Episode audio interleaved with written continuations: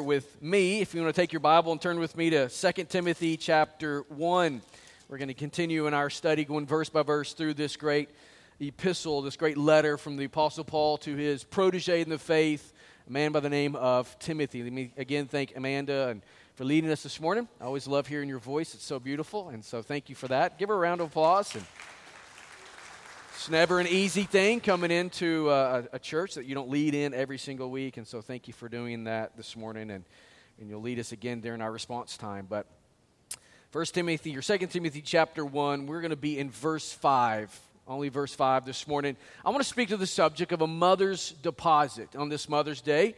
And, uh, you know, there's no one quite like mom no one quite like mom in our lives. I mean, think about what our moms have done for us. They've done literally everything for us, and they've taught us so many things. Not that, that dad is absent, not at all. And dad should be present, and many times dad is present in homes.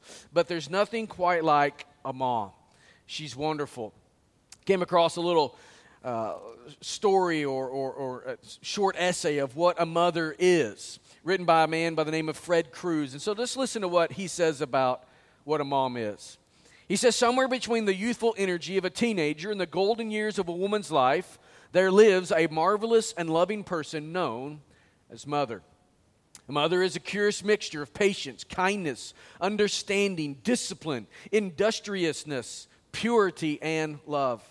Mother can be at one and the same time both lovelorn counselor to a heartsick daughter and head football coach to an athletic son.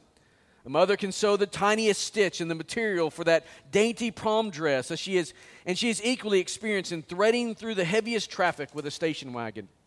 Mother is the only creature on earth who can cry when she's happy, laugh when she's heartbroken, and work when she's feeling ill. Mother is as gentle as a lamb and as strong as a giant. Only a mother can appear so weak and helpless and yet be the same one who puts the fruit jar cover on so tightly that even dad can't get it off. Mother's a picture of helplessness when dad is near, and a marvel of resourcefulness when she's all alone. A mother has the angelic voice of a member in the celestial choir as she sings Brahms' lullaby to a babe held tight in her arms. yet, this same voice can dwarf the sound of an amplifier when she calls her boys in for supper. A mother has the fascinating ability to be almost everywhere at once, and she alone can somehow squeeze an enormous amount of living into an average day. The mother is old fashioned to her teenager, just mom to her third grader, and simply mama to her little two year old sister. But there's no greater thrill in life than to point to that wonderful woman and be happy to say to all the world, That's my mother. I believe this is how Timothy felt about his mama. Like the Apostle Paul, Timothy's mom had made an incredible deposit into his life. In Acts chapter 16, verse 1, we learn that Timothy's mother was Jewish and his father was Greek. It seems highly probable that Timothy's, Timothy's father, as a Greek, was an unbelieving man. He was a pagan Gentile. While Paul points out that his mother and grandmother were Jewish believers. They had richly deposited the scriptures into Timothy's heart from childhood. This groundwork enabled the preaching of Paul's gospel to find the fertile soil needed there in the city of Lystra in Acts chapter 14 when Paul came on that missionary journey. Timothy heard the gospel message and believed in faith in Jesus. Placed his dependence in Jesus Christ, his personal Lord and Savior, and his life at that moment was immediately transformed. Timothy's instant and then ongoing transformation was the result of God's gracious deposits made into his life. And last Sunday, we looked there as, at Paul's deposit as a mentor into Timothy's life. Today, I want us to see a mother's deposit into Timothy, thus, a mother's deposit into our children and even into our own lives. So look with me in verse 5, and we're going to unpack this this morning. Paul says, I'm reminded of your sincere faith, a faith that dwelt first in your grandmother Lois and your mother Eunice, and now I am sure dwells in you as well. As Paul writes this letter, remember, Paul's writing from a prison cell. He's already been on trial. He's facing immediate ex- ex- execution. He's nearing the end of his life. And so these, more than likely, will be the final words he has to say to his young mentee in the faith. As he thinks about Timothy, as he thinks about what the, the investment that he himself has made into Timothy's life, he's reminded of Timothy's faith. And there was no doubt that Timothy had a sincere faith. It was a genuine, authentic belief and trust in the Lordship of Jesus Christ.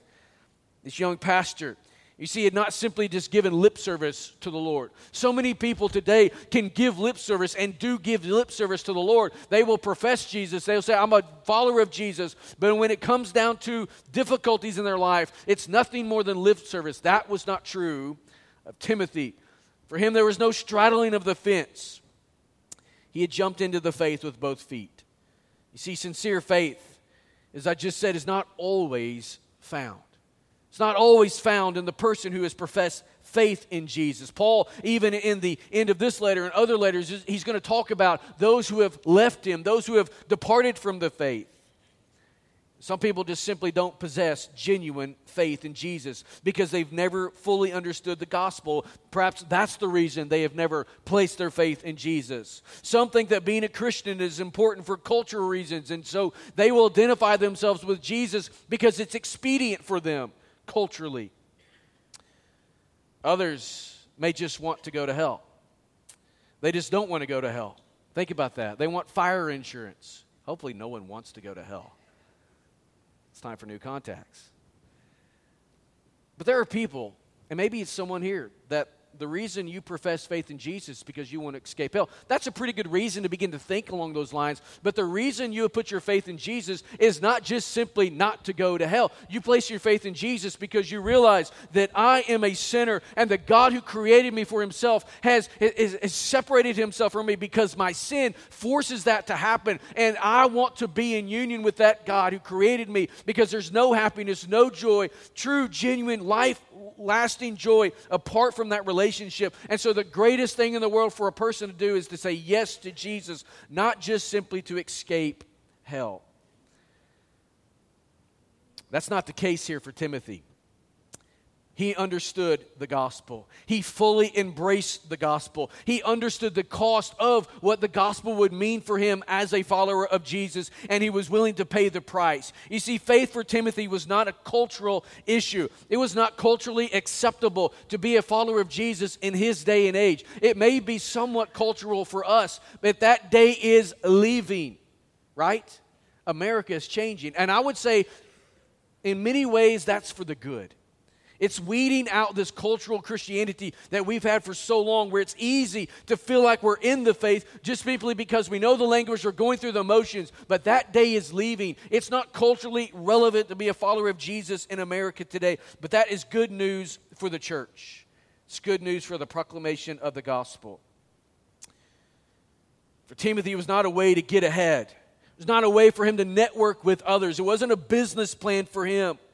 Definitely was not just a way of escaping punishment for sin. See, faith for Timothy was all about Jesus, and it was making his great name famous. Where did he learn how to live like this? Where did he learn to have this sort of faith? Paul tells us that it was the deposit that was first laid down in his life by his grandmother and by his mom. It was a deposit also that Paul came and put there as well.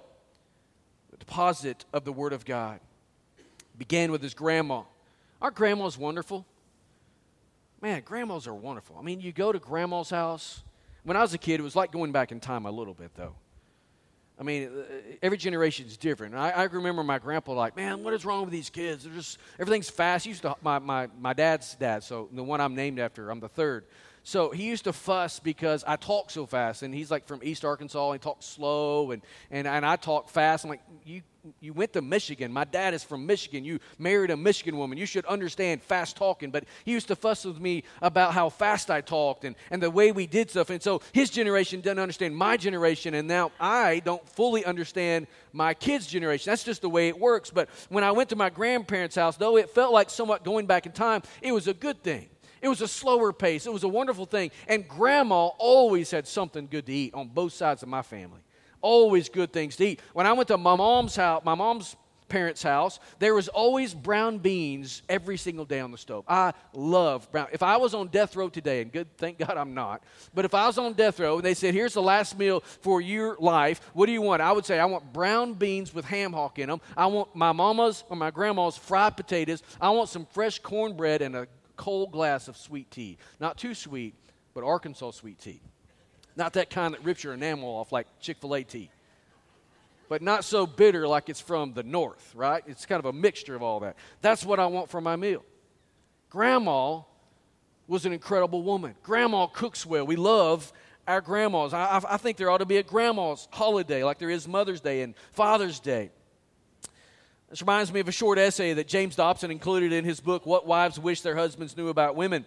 The essay was written by a third grader, so this is going to be funny. It's called What is a Grandmother? This little third grader says the grandmother is a lady who has no children of her own. She likes other people's little girls and boys. A grandfather is a man grandmother. That's funny. You didn't get that. A grandfather is a man grandmother. I thought that was hilarious. He goes for walks with boys and they talk about fishing and stuff like that. Grandmothers don't have to do anything except be there. They're old, so they don't they shouldn't play hard or run. It's enough if they drive us to the market where the pretend horse is and have a lot of dimes ready. Or if they take us for walks, they should slow down past things like pretty leaves and caterpillars. Caterpillars. They should never say hurry up. Usually grandmothers are fat. But not too fat to tie, to, to tie your shoes. They're just kind of fat. They wear glasses and funny underwear. They take their teeth and gums out. Grandmothers don't have to be smart. Only answer questions like, why isn't God married? Or how can how come dogs chase cats? Y'all know those answers, right? Why God's not married? Grandmothers don't talk baby talk like visitors do because it's hard to understand. When they read to us, they don't skip or mind if it's the same story again. Everybody should try to have a grandmother, especially if you don't have television, because they are the only grown ups who have time. Amen. It's good. So if you're offended by being fat or uh, having funny underwear, you were encouraged by the last part. I remember I didn't write this. This was a third grader and not one of my children.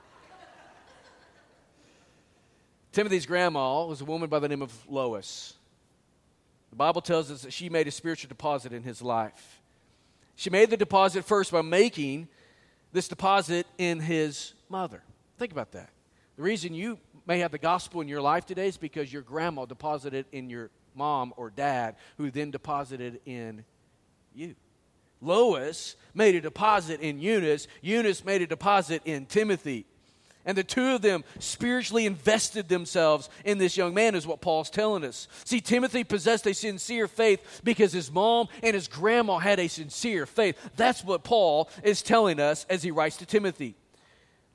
So, moms, listen up this morning. You want the best for your kids? You want your kids to succeed in life? You, you, want them to do great things? You want their lives to be full of joy and goodness and gladness and, and, and the goodness of this world? And we all do, right? Moms and dads. Well, there's something that we need to understand this morning, something that moms need to understand on this Mother's Day. And here it is on the screen. A faithful model of the gospel is the greatest deposit a mom can make in her children's lives. That's the greatest deposit. And today on our, on our television sets, on our news program, programs, what we're seeing is that these parents, the wealthy parents in our country, are making financial deposits and giving their kids a leg up to get in fancy universities and, and do things like that. And they think that's going to give them the leg up. See, the greatest deposit is not getting your kid into to the best university. The best deposit you can make in your life, your kid's life, is to live the life of Jesus before them, point them to Jesus, and allow them an opportunity to faith into Christ themselves. That's a good place to say amen. Thank you, Barbara. You're the only one listening to me this morning. A faithful model of the gospel is the greatest deposit a mom can make in her children's lives. Let me give you three truths about this deposit as we see here in this verse. Truth number one you can only deposit what you possess. You can only deposit what you possess heard about a man who was raised in a pastor's home. When he was a young boy, his godly mom used to rock him to sleep each night, and she used to sing to him. There she rocked him. She didn't sing him the little uh, lullabies and little ditties that many parents, and there's nothing wrong with them, but many parents would sing. What she did is she sang the hymns of the faith. When he was in the crib, he remembers her leaning over and singing hymns like this Oh, mighty fortress is our, is our God, or A mighty fortress is our God. Hymns like And Can It Be? More love to thee, O Christ. My Jesus, I love thee. And come, thou fount of every blessing. These are the hymns and others that she would sing over him as she rocked him to sleep. He said, I remember. I remember those hymns. In fact, when I got into church, I heard, I had heard and learned most of the hymns that we sing. Think about the gospel deposit that was for them. You say, well, those are just songs. Yeah, those are songs that spoke of the gospel. They pointed him to Jesus. And so they when they clashed with the gospel, there was a wonderful, wonderful marriage there in his heart. She made a deposit. How was she able to make the deposit in his life? she first possessed it. How was Lois and Eunice able to make a deposit into Timothy? They first possessed it. See, deposit is a banking term. It's the idea that a sum of money is placed or kept in a bank account. It usually means that there's interest to be gained. or some, there's a payback for your investment. It can also speak of the action of placing something in a specified place. You see, if I'm going to make a deposit into my account at the bank, I first have to have something to deposit. I remember uh, when I was in college, I went to the bank there in my hometown and I was going to make a bank deposit, right? Back then, we actually used checks, and back then, we probably used checking deposit slips. And so I was supposed to have those two things in my hand. And so I remember going into Arvest Bank there in front of Walmart in Springdale, Arkansas, and I was going to make my deposit. I'm going to deposit my paycheck into my banking account so I could pay my truck and my boat payment and have some gas money, right? And probably some eat out money. I wasn't married at that point. I was living the bachelor life. And I remember standing there in line. The line is long because it's a Friday afternoon or Friday evening. Everybody's doing the same thing I'm doing. I get up there finally after 10 minutes or so. I'm going to make my bank deposit. And I stand there in front of the teller, and she looks at me with these eyes of like, What are you doing here? Where's, where, where's your stuff? And I'm like, It's, and there's nothing there right? There's nothing on the counter, there's nothing in my hand. I'm searching my pockets, there's nothing. I walked into the bank, I stood in line. I went to the teller's window, and there's nothing in my hand that I'm possessing. I left it in the truck. Looked like an idiot. Had to go back out there, wasted all that time, get my stuff, walk back in, and had to do it all over again. You can't deposit something that you don't possess. And moms, you can't either. Lois and Eunice were able to deposit the gospel in Timothy because they first possessed it themselves. This truth leads us to a second. Your deposit has to be more than verbal, it must be by example. Must be by example.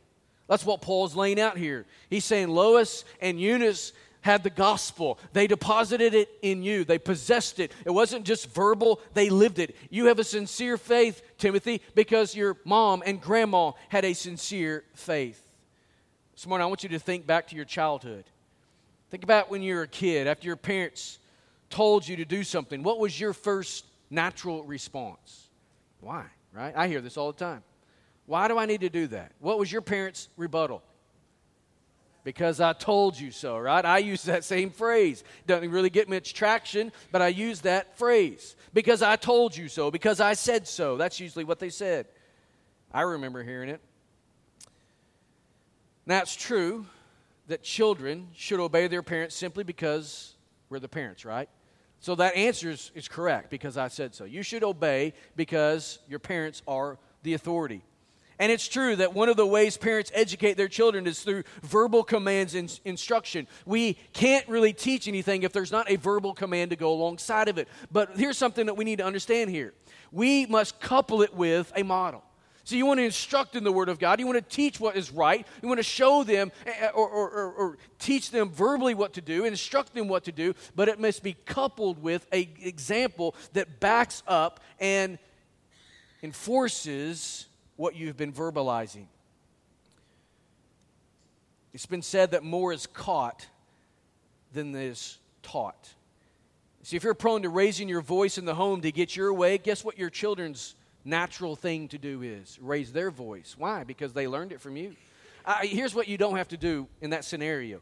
You don't have to pull your kids aside and say, all right, I've got a flow chart here, I've got some instructions on this piece of paper. Here's what you do if you want to get your point across. Number one, raise your voice. Number two, raise your voice even higher. Number three, smack somebody so that they will listen to you. You don't have to do that. You model it and they pick it up, right?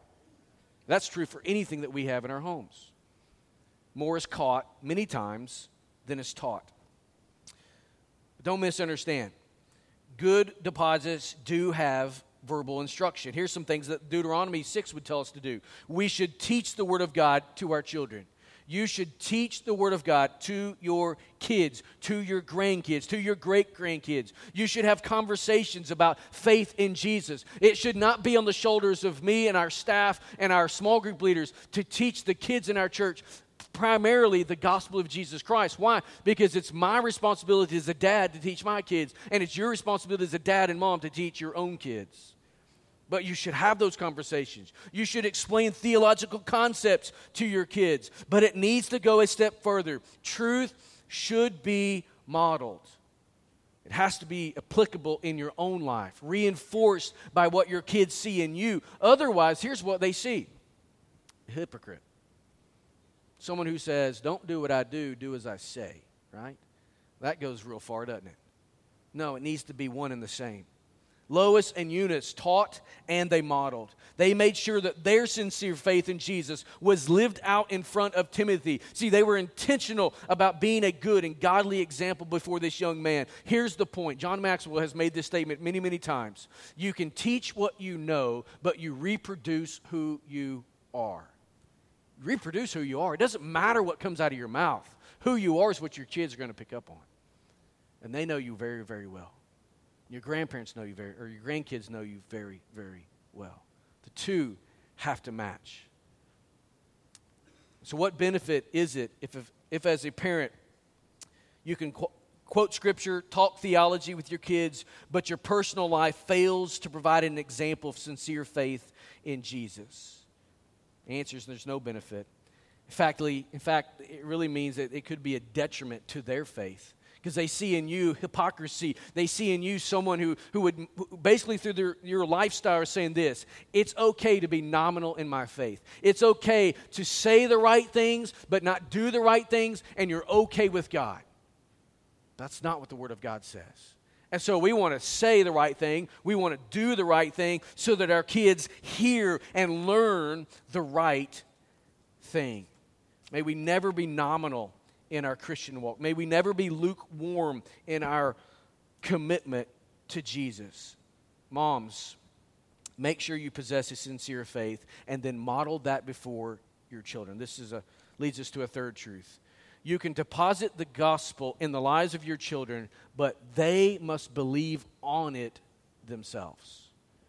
Paul says, I am sure dwells in you as well. This sincere faith that was possessed by mom and grandma Paul says, I am sure it dwells in you as well. What does that mean? It means there was a moment in Timothy's life, and we believe that it was in Acts chapter 14 when Paul came to Lystra. There was a moment in his life where the gospel deposit of the Old Testament that he learned from mom and grandma was recognized for what it was pointing toward when Paul preached the gospel and Timothy heard it and believed in it.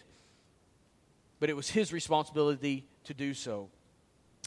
So the statement reminds us that every child must do his or her own believing. Here's a statement we ought to all memorize God has no grandchildren, He only has children. What does that mean? You can't ride the coattails of your grandma to heaven. You have to believe yourself. I can't and will not get into heaven because I had my mom and dad and grandparents who believed in Jesus, and that was sufficient for me. No, it doesn't work that way. I have to come to a place in my own life where I say yes to Jesus. My children can't and will not go to heaven because I'm a follower of Jesus. Mom's a follower of Jesus, or God forbid I'm a pastor if they even wanted to rationalize that. That won't get them anywhere. They have to pl- come to a place where they say, I'm a sinner, I'm undone, I'm separated from God. The just penalty for my sin is upon my life, but I see in the gospel a way of escape. I see in the gospel freedom and forgiveness. I see in the gospel Jesus who loves me, and I want to faith into him. It has to be their decision. So, our responsibility as Christian parents is to teach the Word of God. It's our responsibility to point to Jesus. It's our responsibility to model the gospel before our kids. It's not the responsibility of parents to save them. You can't do it. So, if you're holding that burden on your shoulders, please let it go today. That's not your burden to carry. You're a steward for the children God has entrusted to you. All you're supposed to do is to point them to Jesus and allow the Holy Spirit to do the rest to draw them to faith in Jesus. Proverbs 22 6 says this on the screen Train up a child in the way he should go. Even when he is old, he will not depart from it. This proverb tells us that we should point the way, it tells us to give them the right coordinates in life. It also gives a promise that says when we do so, there's going to be a reward for that. There's going to be a dividend for that. There's going to be fruit on the other side of what we're doing. I've known Christian parents who felt like failures because they've tried to model this in their own lives, in their own homes, and the result of what they were trying to do was nothing but failure because their, parent, their, their kids walked away from their parental guidance, right? Some in this room may be able to testify to the same thing. You feel like failure, perhaps, you feel the, the weight of that because you did everything you possibly could. You prayed, you cared, you, you shared, you, you tried to point them to Jesus, and yet they have walked away from the gospel. Here's something from this pastor this morning feel the freedom of Jesus. It's not on your shoulders for them to believe, it's on your shoulders to point the way. It's on your shoulders to model before them a good, godly model that says this is what Jesus can and wants to do in a person's life, but it's not your responsibility for them to believe. And so you say, well, this verse is wrong, right? This is a error in the Bible. No, it's not true at all. We need to understand something about Proverbs. Proverbs are general truths. That means they are truths that are generally true for the most part, when we take our kids and we raise them and we teach the Word of God to them, they will turn out the way we would want them to be. They will be Christ followers, but it's not true in every single case. Does that make sense? They're truths that are generally true. So today, if you feel shame and embarrassment because your kids have forsaken the faith, the faith that you pointed them to, you shouldn't. You can only teach and model the gospel. You cannot make them to believe. They must do it themselves. I don't want to necessarily call your kid a horse, but the old saying, you can lead a horse to the water, but you can't make him drink, is true here, right? At least it's not a donkey. Uh, you needed to laugh. No one's laughed in a while, so just try to give you a chuckle. So, what do you do? As a parent who has children like that, what do you do? Here are a few things pray for their repentance and faith. Pray for them. You say, Well, I've been praying for them. Continue to pray. Continue to pray. Pray for their repentance. Pray that they would see their sin. Pray that they would begin to, to believe in, by faith in Jesus. And don't hold back in your prayers. I, I think sometimes we as parents, we may want to pull back because we don't want our kids to experience something too painful, too difficult. Here's what I would encourage you to do Pray, Lord, take the gloves off and do whatever's necessary to get their attention and to see your goodness. Take the gloves off. I, I, Lord, I, I, pray that they would smack their face against the, the, the wall of life, that they would understand the reality of their sin. God, if you have to totally destroy them in this life to preserve them in the next life, God, may that happen. That ought to be a prayer for a parent who has wayward children. Because it's better to suffer here for a time than to suffer there for eternity. And as you do that, as you pray boldly for your kids, don't ever make an excuse for their sin. Don't ever make an excuse for you say, I love my kids. I, I just want them to be happy. Don't ever make an excuse for their sin. If your child, if they're 45 or 55 or 25 or 10, never make an excuse for their sin. Don't it say it's just the way they're doing it. It's just them expressing themselves. Oh, it's just them exploring new ways. No, never make an excuse for a sinful lifestyle. I've known Christian parents who, who have children who have embraced a homosexual lifestyle, and, and all of a sudden their theology changes because their kids now are experiencing that. And they don't want to make them feel discomforted, or they don't want to make them feel ostracized. And you can do You can love them and embrace them without ever embracing their sin. Don't ever make an excuse for it. But help them to understand that sin separates from God, and the only way for them to experience true joy and happiness is to repent of that sin and faith into Jesus. Love your kids, but never excuse their sin. And as you do all of this, continue to make spiritual deposits in their hearts. Share the Word of God with them, model the gospel before them, and invite them to believe on Jesus. Make it your mission to lead your kids to faith in Christ. Greatest deposit a mom can ever make in a person's life or child's life is the gospel. And so, if you're 85 years old this morning as a great grandma and you've got a son or a daughter or a grandchildren or great grandchildren who have yet to place their faith in Jesus, it's not too late to make a spiritual deposit until I'm standing over your casket and we're putting you six foot under. Right? Or some other pastor. That's a good place to laugh. I got to come up with some better jokes or train y'all better. Invite your kids to believe on Jesus. On this Mother's Day, we're reminded how amazing moms are. Where would we be without them? Man, we'd be nowhere. Moms are full of love, they're full of empathy, full of energy, at least when they have their coffee. They keep the family train running smoothly down the track. I, my wife was gone for the last two weekends, and so when she's out of town, I'm reminded how inept I am at doing some things. And so we're thankful for moms. Moms, thank you for what you do. Thank you for the deposit you make in your children's lives. Thank you for forming and influencing the next generation. Remember three things you can only deposit what you possess. Your deposit has to be more than verbal, it needs to be by example, and you can deposit the gospel in the lives of your children, but they have to believe it themselves. What kind of deposit are you making? Let's pray. Father, this morning, thank you for moms on this day, I pray that they, those sitting in this room, have been honored. They feel um, love. They feel appreciated. God, help us as husbands, as dads, to not just make this a one day out of the year type of thing, but Lord, to learn ourselves how to have ongoing honoring of our wives and blessing them because they're such wonderful mothers to our children. But God, we thank you for this example we find in 2 Timothy 1 of these two ladies who invested so wonderfully in this young man named Timothy. God, may the moms in our church make that same sort of deposit in their children.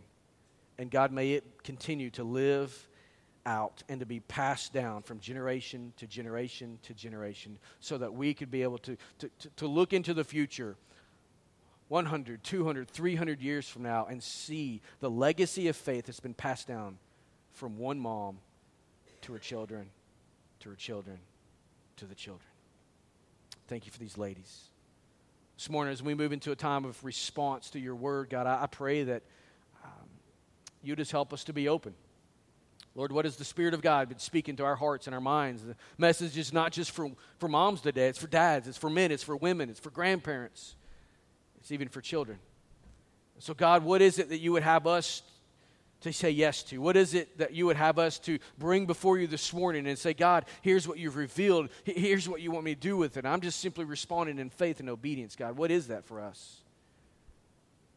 God, it could be that some need to put their faith in Jesus. It could be that children in here realize that they can't ride the coattails of mom and dad. They need their own faith in Jesus. It could be that